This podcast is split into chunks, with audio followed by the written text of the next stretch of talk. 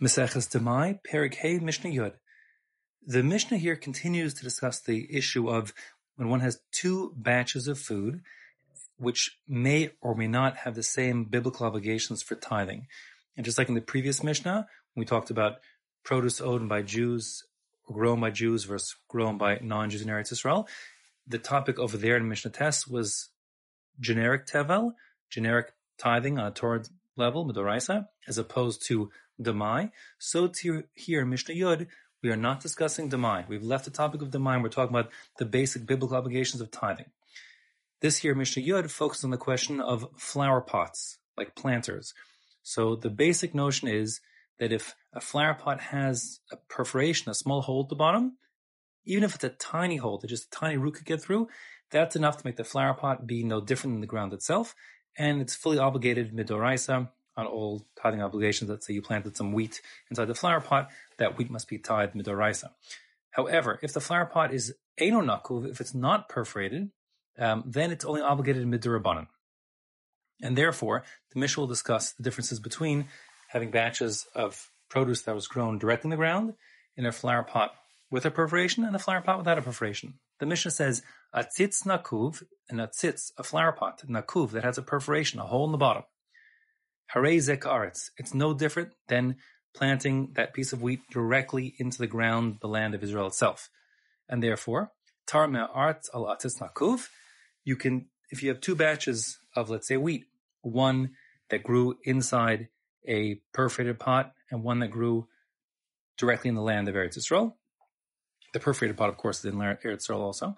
So those two obligations are equal. Again, if we say, so therefore, if one is taram haaretz ala atzitz nakuv, if you take uh, from the produce that grew directly in the ground, and you take tithes on behalf of the produce that grew inside the perforated pot, then it's truma. So truma, the din is the same it's normal, everything is fine. And the same goes the other way.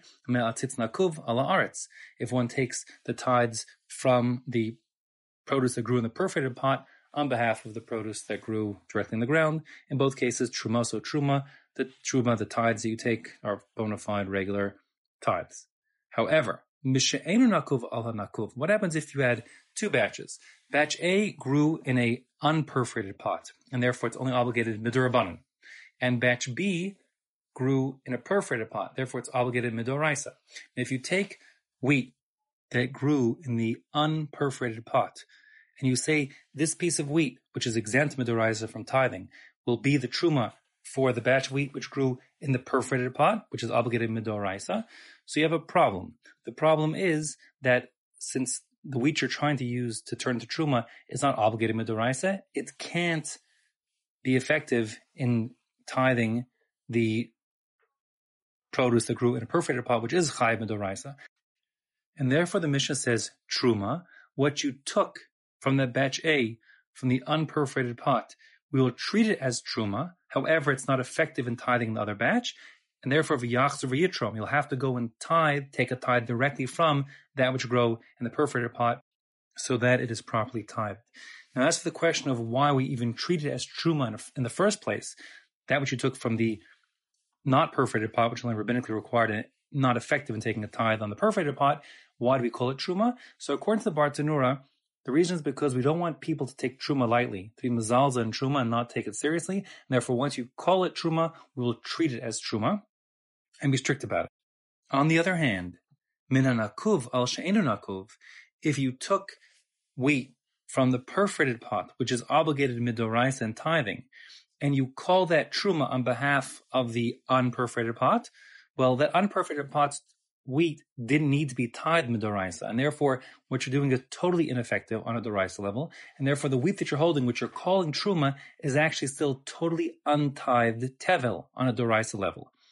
That being the case, truma, we will call what you're holding truma, because again, we don't want people to take you know truma lightly like the previous case. However, velo achel, you still can't eat that so-called truma if you're a Cohen, truma until you retithe it, because even though you're calling it truma, in fact, midoraisa, it's totally still tevel. If you'll ask the question why in the previous case, where we said when you're t- taking tithe from a not perforated pot on behalf of a perforated pot, and we're saying that that is ineffective, and you'll have to tithe that which grew in the perforated pot again. So we said what you took from the not perforated pot is treated as truma. You will ask the same question, perhaps. Midurabanan, that which grows in a not perforated pot also needs to be tithed.